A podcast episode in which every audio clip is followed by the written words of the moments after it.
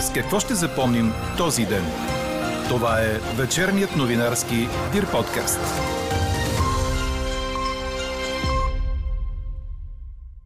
Z като завършваме войната. От обозначаване на руските танкове до символ на единението на руския народ в подкрепа на военните действия в Украина. Повече ще ви разкажем в края на подкаст новините. И още от темите, които ще чуете. Цена от 5 лева за бутилка олио е спекула, обяви Корнелия Нинова. По 40 лева за украинец избягал и настанен в хотел у нас, реши правителството. АЕЦ Чернобил остана без ток. Генераторите могат да работят само 48 часа. С какво ще запомним този ден? Чуйте във вечерните подкаст новини. Говори Дирбеге. Добър вечер, аз съм Елза Тодорова. Чуйте подкаст новините от деня на 9 март. През нощта облачността ще бъде значителна в западните и централни райони, където на места ще превали слаб сняг.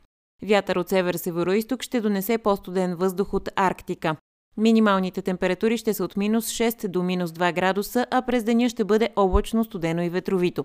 Ще превалява слаб сняг. Дневните температури ще достигнат от около 0 до 5 градуса, сочи прогнозата на синоптика ни Иво Некитов. Държавата ще изкупи за своя резерв над 1 милион тона пшеница, слънчоглед и царевица, които ще бъдат добавени към наличните над 300 хиляди тона. Страната ни в момента разполага с 3 милиона тона зърно, стана ясно от думите на министрите на финансите и на земеделието Асен Василев и Иван Иванов след днешното заседание на Министерския съвет. В момента имаме складови бази за 14 милиона тона пшеница, така че проблеми с складовите бази няма. А, даже и новата реколта, която е между 7 и 8 милиона тона, спокойно може да бъде прибрана. Що се отнася до пшеницата, решението е взето, парите са отпуснати към Министерство на земеделието с този акт на Министерски съвет днес а, и те могат да пристъпят към изкупуване на пшеница, която е не само за хляб, а също така и за целите на фуражи. Милиард и 100 милиона абсолютно пазарен принцип през Софийска стокова борса, както се купува нормално и продава зърно, такъв тип стоки ще бъдат пуснати съответните параметри, които държавата ще изкупува зърното на пазарен принцип и ще има възможност да кандидатстват самите производители и търговци, които по наши данни в момента съхраняват и са собственици на по-голямата част, почти на две трети от зърното в България, е собственост на търговци. Държавата ще предприеме действия и срещу спекула с цената на олиото, категорична бе вице-премьерът Корнелия Нинова. Комисията за защита на потребителите вече е започнала проверки в складовете на производители и по борсите. Цена от 5 лева за литър олио в магазините е спекула. Производствената цена на литър олио е 2 лева. Сами разбирате, че разликата от 2 до 5 не е оправдана печалба, нито е оправдание за повишените цени на горивата. Твърдението от днес, че спирането на износа от Украина и Русия на слънчогледово семе е една от причините за вдигането на цените, е неоснователно. В България в момента имаме 1 милион и 500 хиляди тона слънчогледово семе, което стига за 4 години и половина производство на олио. След заседанието на Министерския съвет стана ясно и, че мораториумът върху цените на тока, парното и водата, който изтича на 31 март, няма да бъде удължаван. Според изготвяно от регулатора ценово решение няма да има повишение на цените на електроенергията за бита, увери министър Асен Василев. Правителството ще предложи законови промени, които да дадат възможност за изграждане на допълнителни ВЕИ мощности, така че всяко предприятие в нужда да може да ги изгради безпроблемно, обяви говорителят на кабинета Лена Бориславова. Енергийният министр Александър Николов пък увери, че няма проблем с газовите доставки нито с тези на гориво за Лукойл. По-рано от Комисията за защита на конкуренцията обявиха, че няма данни за антимонополни нарушения, след като стана ясно, че малки бензиностанции може да са спекулирали с цените. Иначе на днешното си заседание правителството реши да финансира с до 40 лева дневно престоя на бежанците от Украина, които пребивават на територията на България в рамките на 3 месеца. По данни на МВР в страната ни в момента се намират около 26 000 украински граждани, но според Асен Василев се очаква те да стигнат стотици хиляди. Във връзка с Украина бе потвърдено също, че страната ни няма да изпраща изтребители. 14-я ден от руската инвазия в Украина сирени за въздушно нападение са прозвучали сутринта в Киев, Чернигов, Лубни, Полтава и Василков, съобщиха украински медии, които информират и за експлозии в украинската столица. Според украинските военни обаче през последните 24 часа, цитирам, противникът е забавил темпото на настъпателната си операция и прибягва предимно до ракетни и бомбени удари по цивилна инфраструктура. В изявление на Генералния щаб на въоръжените сили на Украина се казва, че Русия продължава да се фокусира върху обкръжаването и превземането на градовете Киев, Суми, Харков, Мариупол, Николаев и Чернигов, както и върху създаването на сухопътен коридор между Русия и анексирания полуостров Крим. Атомната електроцентрала Чернобил днес бе напълно изключена от електропреносната мрежа на Украина заради повреда на далекопровод в резултат на сраженията. Ремонтни дейности са невъзможни в момента, затова са включени дизелови генератори, които да осигурят захранване на критичните за безопасността системи. Те обаче могат да работят само 48 часа. Външното ни министерство призова абсолютно всички български граждани в Украина да използват евакуационните влакове. На сайта на министерството са обявени разписанията им. Тази сутрин Москва обяви ново хуманитарно прекратяване на огъня, за да позволи цивилни граждани в атакуваните градове да избягат. Вчера така успяха да се евакуират около 5000 души от Суми. Според областния управител на Суми обаче, Русия е бомбардирала през нощта жилищен район в североизточната част на града. Дмитро Живицки описва инцидента като масово убийство. По негови думи са загинали 22 души, сред които и три деца. На този фон продължава вълната от санкции. В новия санкционен пакет на Европейския съюз влизат 160 души от Русия, олигарси и известни имена в руския бизнес. Три банки на Беларус бяха изключени от системата SWIFT. Отделно се работи в посока намаляване зависимостта на континента от руския газ. Американският президент Джо Байден вече потвърди пълната забрана за внос на руски петрол, втечнен природен газ и въглища. А британското правителство налага санкции на Русия, съгласно които ще бъде считано за престъпление самолети притежавани или наймани от руснаци да влизат в британското въздушно пространство. От своя страна, руският президент Владимир Путин нареди ограничения във вноса и износа на продукти от страната, а Централната банка на Русия ограничи достъпа до сметките в чуждестранна валута. Клиентите ще могат да теглят не повече от 10 000 долара от сметките си в чуждестранна валута. Путин отмени данък добавена стойност при инвестиране в злато. А руската външна министърка Мария Захарова коментира, че увеличението на силите на НАТО по източния фланг, включително в Естония, Литва, Латвия, Полша и Румъния, както и България, има, цитирам, откровено провокативен характер и явно не допринася за укрепване на европейската сигурност. Какво не се случи днес? След като огромен поток от бежанци от Украина потърсиха обежище в страната ни, предимно жени и деца, на дневен ред отново излезе темата с липсата на места в детските градини. По думите на социалния министр Георги Гьоков, в момента се търси решение във връзка с недостига на тези места. Отделно от това, миграционният натиск се очаква да се увеличи с осигуряването на хуманитарни коридори. Капацитетът за регистриране на бежанци е 30 човека на ден. Изготвят се механизми за ускоряване на тази процедура. Пристигащите майки с деца ще могат да използват медицински и социални услуги, увери министърът. Ще се прилага и ускорено включване в пазара на труда на украински граждани. Що се касае до по-големите деца, които трябва да ходят на училище, просветният министр Николай Денков обясни, че там, където украинските деца са малко, те ще бъдат разпределяни в съществуващите български паралелки, а ако са повече, ще се откриват нови такива. На сайта на Министерството има декларация по образец за попълване от родителите на желаящите да учат тук, както и телефон за връзка. Денков очерта като възможна трудност и изясняването на здравния статус и ваксините на децата от Украина. Проверява се дали здравното ни министерство може да получи съответната информация от Украинското министерство, а ако не може, въпросът ще бъде прехвърлен на регионалните здравни инспекции. Четете още в Дирбеге.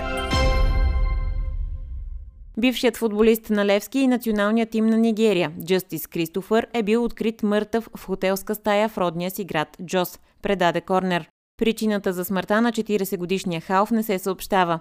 Той пристига на Гирена преди 20 години с далеч по-популярния си сънародник Гарба Лавал.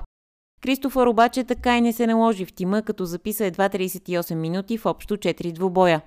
Залевски той се появи за кратко в мачовете от евротурнирите срещу Сконто Рига и Бриондби, а в първа лига има общо 28 минути, като всички те са във Варна при гостуванията на местните Черноморе и Спартак. Той има 11 мача за родната си Нигерия, като бе част от Мондиала през 2002, както и Купата на Африка няколко месеца по-рано. Пристигна в София именно с статута си на нигерийски национал. Чухте вечерния новинарски Дир подкаст. Подробно по темите в подкаста четете в Дирбаге. Какво ни впечатли преди малко? Може ли да се вярва на службите у нас и има ли депутат с черен печат в парламента? Тези въпроси бяха повдигнати днес в пленарната зала. Продължаваме промяната поискаха информация от службите защо български депутат е с черен печат и има ли рискове за националната сигурност. Декларация от името на парламентарната група прочете Росен Костурков. Не ни е известно в историята на Народното събрание да е имало друг такъв случай, в който народен представител да получи черен печат, т.е. забрана за пребиваване в свободна и демократична държава. България не е във война, но водените в непосредствена близост до нашите граници военни действия ни карат да вярваме, че българските граждани заслужават всички отговори за рисковете към националната сигурност. И ако в Народното събрание има хора, които прокарват интереси на чужда държава, то смятаме, че това е истинска заплаха за България. Според коалиционните партньори от Демократична България, информацията, която постъпва от българските спецслужби, не винаги е коректна. Атанас Атанасов, който е и председател на Комисията по вътрешна сигурност и обществен ред, припомни, че службите са докладвали и че не се очаква мащабен конфликт в Украина. За да има правилни решения, пак казвам, трябва да има надежна информация. А нашата загриженост е свързана с това, което сме чули тук през последните седмици. И ние смятаме, че е изключително важно и по реда на парламентарния контрол ще направим всичко необходимо да изясним тези обстоятелства. Смятаме, че а, от българските служби информацията, която постъпва, не винаги е коректна. Каква я мислехме, каква стана? Възприемате ли буквата Z като символ на руската инвазия в Украина, ви питахме днес. От близо 800 отговора в анкетата ни 68% са не. Z като завършваме войната или за истина и за мир. Такива снимки разпространи Руското Министерство на отбраната в профила си във Фейсбук преди дни в разгара на популяризирането на латинската буква като символ на подкрепа на въоръжените сили и войната в Украина. Всичко започва от изображение върху руски танкове и камиони, събрани в близост до украинската граница преди началото на военните действия. За какво се използва буквата Z в руската отбрана и в кои сфери навлезе с цел да покаже единство на нацията в подкрепа на инвазията в Украина, разказва Елена Бейкова. Буквата Z, както и буквите VOAX, изобразени в квадрат, се използват от руската армия за обозначаване на различните военни части. Z е била ползвана и преди, с различни варианти – само Z или разположена в кръг в квадрат с звезда.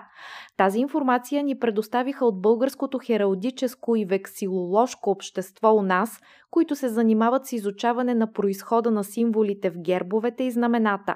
Предполага се, че от руските военни машини има най-много означени с Z и предимно техни снимки се разпространиха в социалните мрежи. Затова руското правителство се възползва и започна да налага буквата като символ на подкрепа към руските сили и войната като цяло. В профила на Руското Министерство на отбраната във Фейсбук се виждат различни варианти за използване на буквата в колаж с снимки на руските въоръжени сили в различни ситуации. Първите публикации се появяват на 2 март, седмия ден от началото на инвазията в Украина.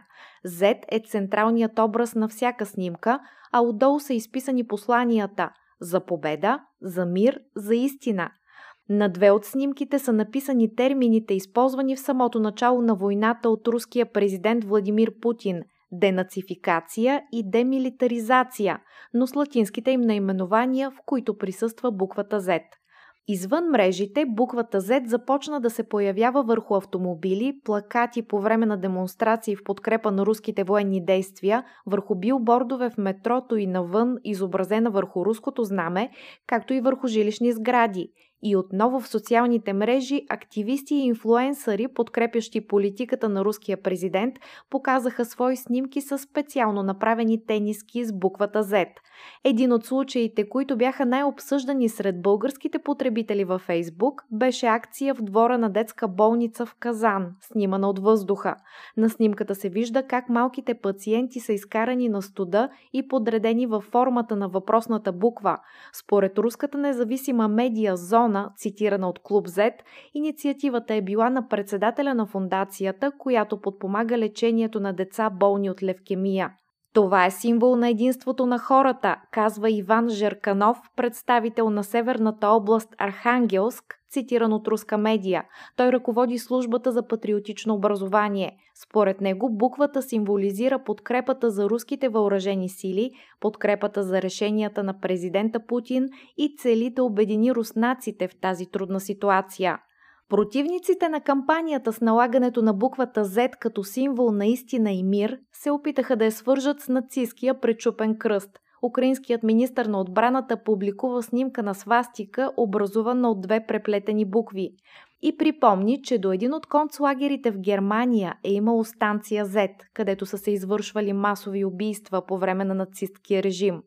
Най-известният руски кинокритик Антон Долин открил буквата на вратата си преди да напусне страната. Посланието беше напълно ясно. Хората, които са го направили, са знаели, че съм против войната, казва Долин, който се намира в Латвия и го приема като акт на сплашване. А най-новата публикация в профила на Руското Министерство на отбраната е снимка на руски войник с изписана буква V, като Виктори, победа. Така приключва днешната ни анкета. Новата тема очаквайте утре сутрин точно в 8. Приятна вечер! Слушайте още, гледайте повече и четете всичко в Дирбеге.